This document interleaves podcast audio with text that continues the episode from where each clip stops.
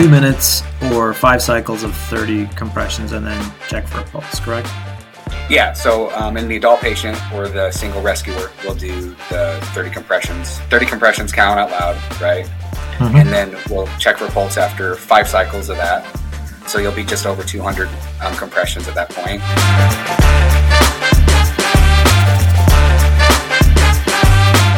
Hello and welcome to episode 8 of the Jiu Jitsu Jabber podcast. So, this morning we are back at the gym, only today we're coming to you from a slightly different angle. On the mats with us we have Josh Lee. Josh is a Red Cross certified CPR instructor and also a Jiu Jitsu practitioner. He's been a firefighter and flight paramedic for almost two decades with a bachelor's degree in emergency management at UVU. Good morning, Josh. Hey. So, uh, Josh has just completed a CPR for Jiu Jitsu certification course with some members of the gym. And so I figured it might be useful for listeners to learn some of the basics of CPR. You never know uh, when you might need it. So, Josh, we typically have three dummies we're working with when it comes to, to CPR. I know we officially christened the biggest dummy, Brandon Armini. It, the name just fit, right? I mean, the likeness, the likeness was uncanny.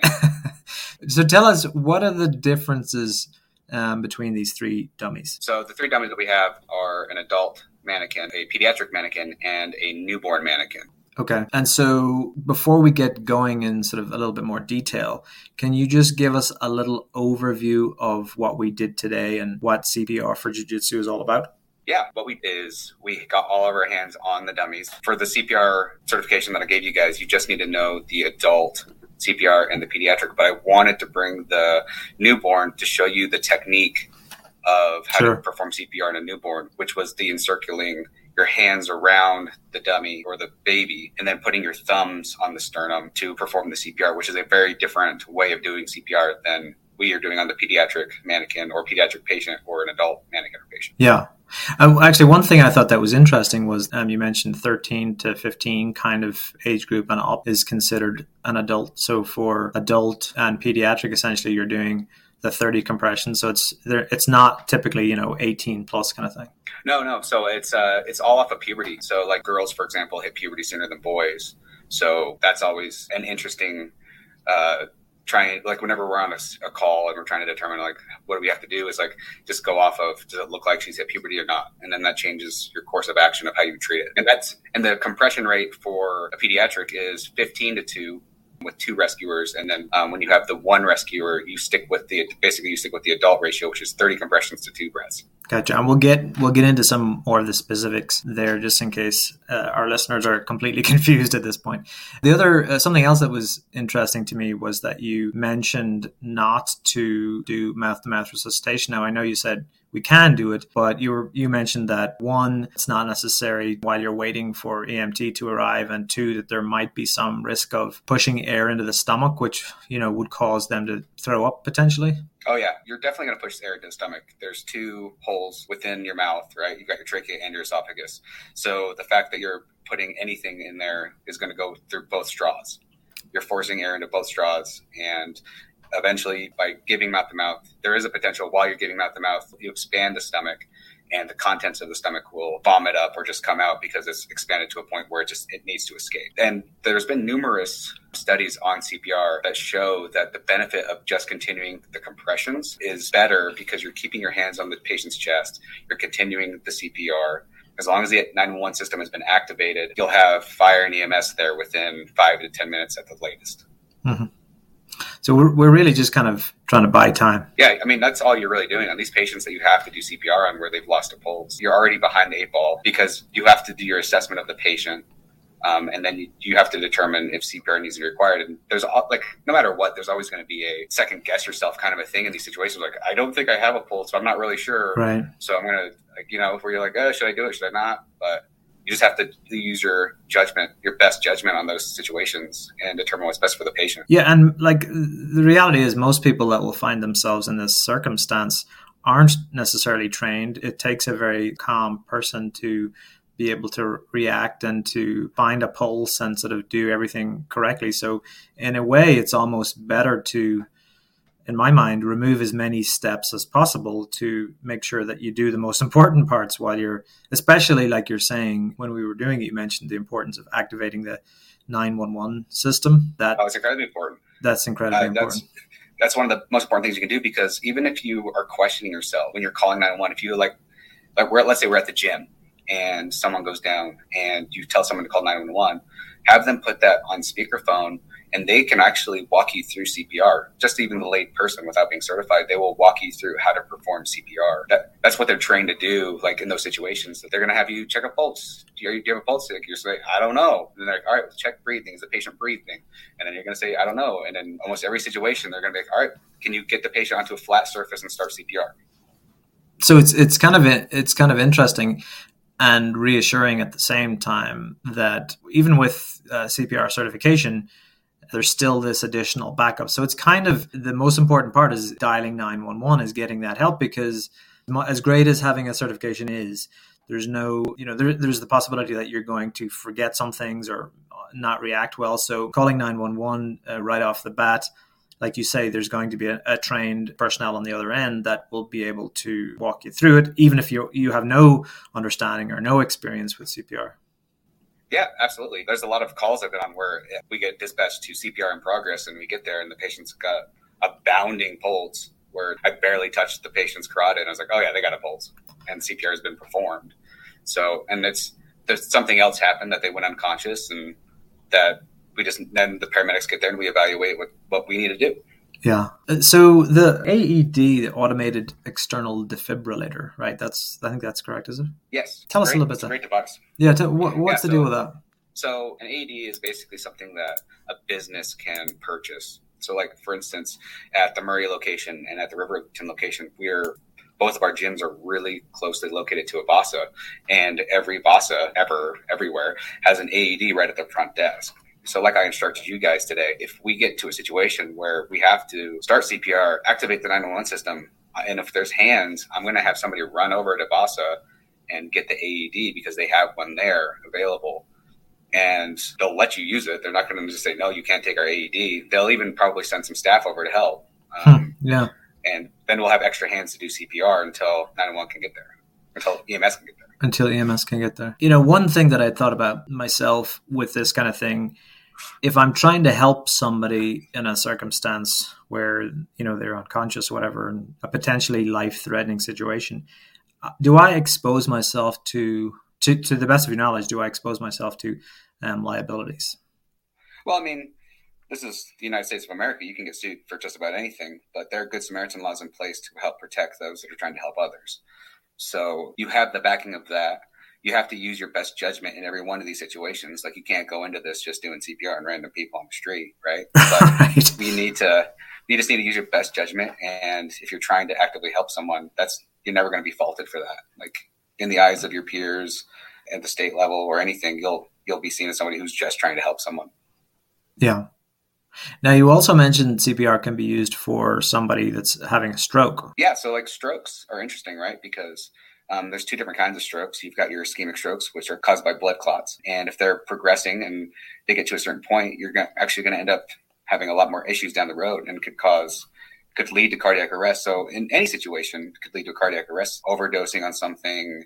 If you if you have traumatic injury, like all those, a lot of different reasons will cause you to stop uh, your heart from beating, which will stop blood from flowing to your vital organs. So there's a lot of different situations that aren't even cardiac related that'll cause us cause you to lose your pulse, and you'll have to help somebody with CPR in that possibly in that situation. And and the same, I guess. Uh, you know what's what was interesting to me was with a choking hazard. So if if you sort of try to perform Heimlich maneuver or something like that, um, you try to help somebody that is choking on something. The CPR is rel- is also relevant because they are going to essentially keel over, turn blue, and then go unconscious. And then you were saying that they're essentially, you know, under sort of stress at that point that CPR can be useful. Yeah, so they can go into what's called a respiratory arrest at that point, which which basically is you, your heart stops beating because you stop getting oxygen to it, right? Mm-hmm. So that patient that's choking on usually food, from what I've seen, occasionally Legos and kids, where it obstructs the trachea, they're choking, eventually they're going to go unconscious and eventually because they can't breathe their heart's going to stop beating it's just a it's just one of those things that eventually progresses to that point and mm-hmm. so we actually don't call it the heimlich maneuver anymore because dr heimlich's family tried getting a patent on it so we call it abdominal thrusts And then the universal sign for choking is obviously both hands surrounding, encompassing your throat. Like mm-hmm. you're looking at me and my eyes are wide and I'm just like holding my throat. That's the universal sign that I've been, I'm choking on something. And so then we would go to abdominal thrusts and then we would do five really good ones. And then we'd assess on an adult patient and then we'd continue if we need to. And if they do go unconscious, then you revert back to your CPR training um, that we went over earlier. And mm-hmm. in this situation, because the way we assess the patient, we check for pulse. We also will go and check their breathing. And this is the opportunity that you can open that patient's mouth and just see if you can, if you can clear it. If not, you just take a quick look. If you can't clear it, you just begin your CPR. Now, it's kind of unlikely to happen in a jiu-jitsu circumstance, but in the case of bleeding where somebody has, has some kind of a uh, cut or laceration that caused you know them to start bleeding, that's that's something else we touched on. Yeah, so um, traumatic bleeds. Um, if you start seeing a pulsating stream of blood, that's usually the sign of an artery. That's not good. When you when you lacerate an artery open, that's a lot of blood coming out really quick, and you need to put put pressure on it. If it's on a limb and you have a tourniquet available, use the tourniquet. When I first started in the fire service, tourniquets were like kind of seen as the last resort. Um, like you never ever did it when I started. Like it was like, oh, you, you just don't do them. But there's been so much research then that you can have a tourniquet on for upwards of hours and still be able to keep that whole limb alive. And that's and all of that research comes from the military, from wounds that they're treating in the field, and then they bring that back to us and we learn from it. And so, in our situation, if we have a tourniquet, we would use it. Um, I would use it. If we have clothing, gis sitting around at, at the gym, um, I would wrap it up and just compress, keep compression on the wound. Belts. Um, and you never, yeah, and you never remove the, you never remove it. You don't like peek and see if it stopped because there's potential that it did stop and you remove a clot by removing that, that cloth, that, that rag. So you, if you, if you put compression on it, you keep compression on it. And if it's bleeding through, you add more compression to it. Um, you can also raise the limb um, to help stop the blood flow to slow it down to that area as well. But you just keep keep compressing, keep adding, keep compressing, keep adding until, and then obviously, like we hit, just activate the 911 system. And same thing, with they'll probably be able to advise with this kind of scenario as well. Yes, absolutely. Uh, dispatch is really good at following the instructions that that, that you tell them what's going on. Like, all right, then they go to their card and like, all right, this is what you need to do in this situation. This is what you need to do in this situation. And so they'll just be able to walk you through every single step that you need to to do, and then they'll send someone there to help. So, um, just to jump back, uh, uh, take one step backwards, the what was once termed Heimlich maneuver. What what did you say it was called again? Uh, abdominal thrust. Abdominal thrust. The motion that you use, so you close a fist and then cut that fist with your other hand, and sort of uh, make upward thrusts into their uh, just above their navel. Yeah. So you start. At, I would. I always like find a belly button that's belly button, your fist. Navel. belly, button, belly button. Put your fist right there. Compass it with your other hand, and then in a J motion upwards towards the rib cage. Do five really good ones of those, and it's a, it, it can get hard on a more obese patient. There's a lot more tissue there that you have to, to work through, and it might even be hard for you to get your hands around some some people. So you just do the best you can, and then if they get to a situation where they go unconscious, then you revert back to what we discussed and begin CPR and activating. And even in the choking situation, you activate the 911 system early. You always activate the 911 system. In every one of these classes, they just teach activate the 911 system because we get turned around on stuff like this all the time. It's not even a big deal. Like we just get paged out on it. And then we're, we're like halfway there and dispatch will come over the radio and be like, patient is no longer choking, no longer requesting EMS. Go ahead and cancel. Not a big deal. Hmm. So let's just, I guess, for people that haven't done it before, obviously the first thing to do is call 911. But let's just rehash our emergency scenario and what we should be doing in a circumstance. We find someone unconscious on the mats in the gym. So let's st- start from the very beginning through some of the detail of what we should do. So the first things first, like in any situation, in any EMS class, in any CPR class, they're going to tell you to make sure that you're safe first. Obviously, in the gym, we're going to be safe right? So we're gonna go up to that patient and we're gonna I'm going to start talking to them. I'm going to kind of like shake them a little bit. Um, I'm going to assess if they're if they're able to be aroused and wake up. If they are not able to wake up or respond, um, I'm going to check for a pulse. And I usually, I always check in the same spot, right in the carotid. That's a good spot to check. We all, everybody at the gym knows where the carotid arteries are. So there shouldn't be any issue with trying to find it. You can find it on yourself right now by putting your middle finger and your index finger right below your mandible on the left or the right hand side of your trachea. Press in fairly deep and you'll feel your pulse. If the patient doesn't have a pulse, then I quickly assess for breathing. So I'm going to check airway. Um, I'm going to do a slight head tilt, just driving, just grabbing my two fingers, my middle and my index finger on the lower part of the jaw, lifting it up so that they're kind of in a sniffing like position. And then I'm going to put my cheek to their mouth and look down towards their feet. And what I'm doing is I'm checking to see if they're breathing by feeling for air on my cheek. And then I'm also going to look for chest rise and to see if they're breathing. And it's important with this step too is to make sure that you check for adequate breathing because right when your heart stops, your brain is still functioning. It's trying to make you breathe, but it's not adequate breathing. It's what we call agonal breathing in the fire service and EMS. So if it's agonal, it's, it's kind of more like a guppy breathing. Like it's just like, like they're just trying to gasp and that's not adequate breathing. So if you don't have a pulse and that's going on, you start CPR, you activate the 911 system if I'm there, I'm telling somebody to run over to Vasa, grab the AED that they've got over there, and then we're we're gonna just do CPR the best we can until EMS can get there. Mm-hmm. So we're taught CAB, not ABC, right? Yeah. So they found that it's incredibly important to know early if the patient has a pulse or not. So in the situations, you start there and then you start moving your way down that, that tree because they were finding that people were waiting too long to see if they were breathing or not. And that's more time off the chest that the heart needs for those compressions. And what does CAB stand for? Circulation, airway, breathing. Yeah, so so basically check the pulse. If they're breathing relatively normally, then they're probably okay in terms of their heart rate. Yeah, so for me, if I was there and I didn't necessarily feel pulse, I mean, we're rolling on the mats, right? So all of our adrenaline is fairly high.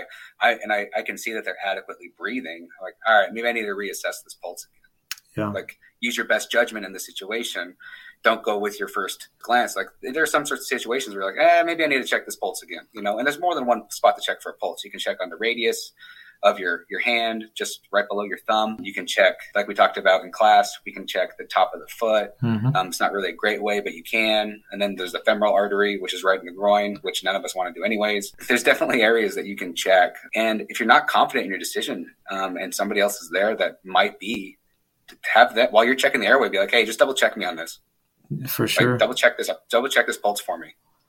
And so that rhythm again clench your fist or kind of put your hands together center your hands over their sternum and then count one and two and three and four and people say was it the Bee Gees staying alive staying alive yeah that's it's it's an easy one to remember if you want to do that but I, I always like counting out loud yeah um, that way the people if, if i start getting fatigued and i'm doing compressions that means my cpr isn't being effective so if i'm counting out loud people can see if I'm becoming more fatigued as well.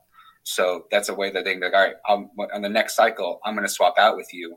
And then that way we'll, we'll continue CPR and we'll give effective CPR as well. Mm-hmm. And you have to hear or kind of feel the cartilage crack around there. Oh, yeah, you're going to feel, you're definitely, if you're doing appropriate CPR, you're definitely going to feel the cartilage crack. It's really mind boggling the first time it happens. Yeah. the first time you, you start CPR and you just feel this crunch.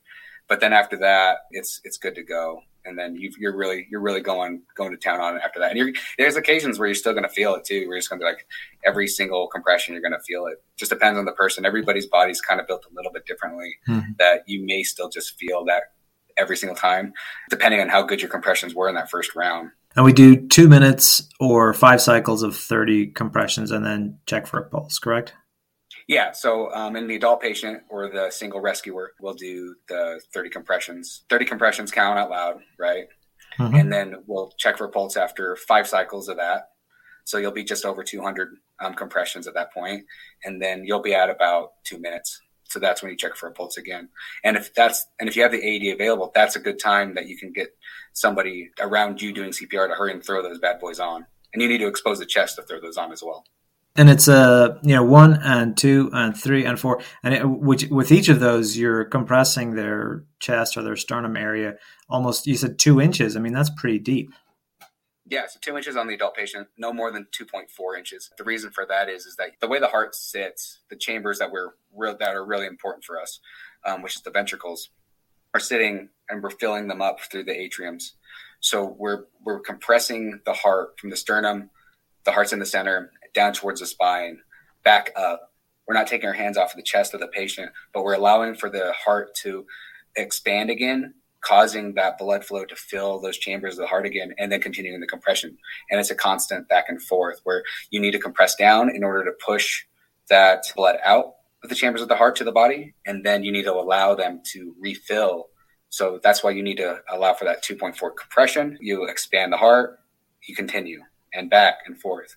And you, you tried it today. Mm-hmm. You, you saw how tiring it can be. Two minutes, two minutes is a long time for somebody to be doing CPR and anybody. Yeah, and again, it's the you know it's important to keep in mind that the, the kind of um, puberty 13 and up is an adult. Like we keep saying adult th- 13 and up, not sort of the 18 or 21 year old above kind of thing. Yeah, exactly. I went on a flight a few weeks ago where we had a 14 year old who was on a ski lift. It was at the ski resort in Park City and he just went right into a tree. So in the back of our minds, we're like, all right, 14 year old is probably pretty small. Well, we walked up to this guy and he's like six foot three, weighs 260 pounds, and he's 14. So it's like, all right, maybe, maybe this is not like we should not be considering this person a child. Person is as big is bigger than me.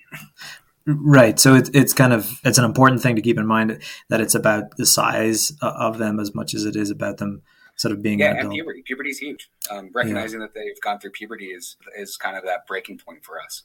Well, you know, just ho- hopefully this conversation will, you know, help somebody, um, or hopefully we don't have to. It doesn't have to help somebody, but uh, you know, again, even it's really important. I thought that was really important. The, the comment about calling nine one one, activating that nine one one system, because that in itself, if anybody takes anything away from this podcast, doing that and then following their instructions is huge. Don't be afraid to call 911 if you find yourself in this kind of an emergency or don't expect somebody else to do it, kind of take that responsibility because it could make a difference in, in, saving somebody's life. Yeah, somebody whoever's on scene um, for this incident, whatever incident we're talking about, they need to take responsibility and they need to take a command presence. And you actually do need to actually point to somebody and say, I need you, Dave, to call 911. Interesting. Know? And then I need I need point to somebody else and say, I need you to run over to Vasa and get the AED. Like you really need to speak clearly and simply so that people follow your directions. You can't just assume that somebody did it because then at that point it's even worse. You take control of the situation yeah, you've got to take control of the situation. You've got to have a command presence. Someone has to have a command presence in this situation. And then you have to, to make sure it follows through. There has to be a closed loop conversation there where they say, yes, all right, I will call 911. And then, yes, I will go get the AED. Like you need, you need to have that, that they understand that what you ask them to do. Josh, while I have you, um, how do you feel that your own jujitsu is progressing these days?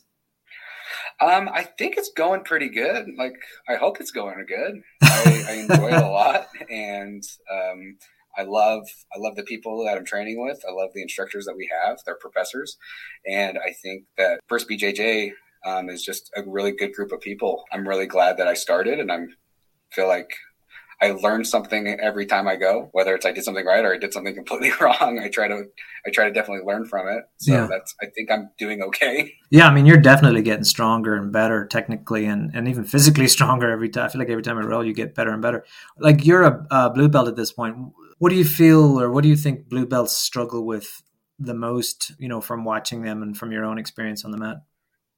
Oh, so you want, you want me to speak for all the blue belts? Yes, in the world. First BJJ. And the yeah, world. All right, all right and the world. So all blue belts have Brazilian Jiu Jitsu. Um, so like for me, the progression from when I first started to, to not be so spazzy, I think is really big for me. Was big for me. Yeah. Um, I think how like how Professor Carlos says, like 10,000 10, more reps. You know, like I get, I actually get that now because you really do have to like show up and train in order to get better. You can't just sit at home and like watch videos and get better. You actually have to do it. You have to feel the pressure of somebody on you. You have to you have to show up every day you can and train.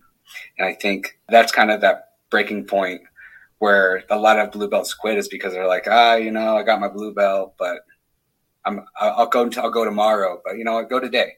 Like, show up today, um, train, learn something, and just get better day by day, roll by roll. Yeah.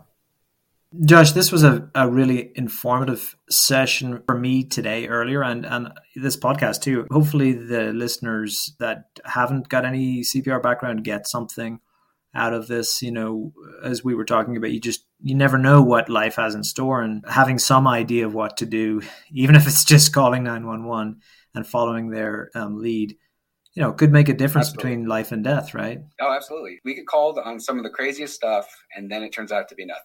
And there's yeah. nothing wrong with that. Right. There's nothing wrong with calling. Then we come and we evaluate and like, oh, you know what? This isn't what you were thinking, but that's fine. And then if they need to go to a hospital, then the ambulance is still there that they can take them to the hospital. And so it's incredibly important to realize that you're not alone. Like in, in these situations, if you can contact someone, someone's coming. Even if you're in the backwoods, if you're able to get a cell phone signal out, like we get called air med all the time to go out in the back country because somebody fell down and broke their ankle and they can't get out now. That happens all the time. So, but that way somebody's coming. If you can are able to activate that system, use it. It's a great system that we have here.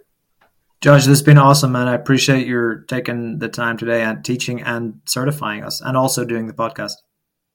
All right, thanks for having me. This was a lot of fun. I'm, I might not be great at jujitsu, but I'm pretty good at being a paramedic.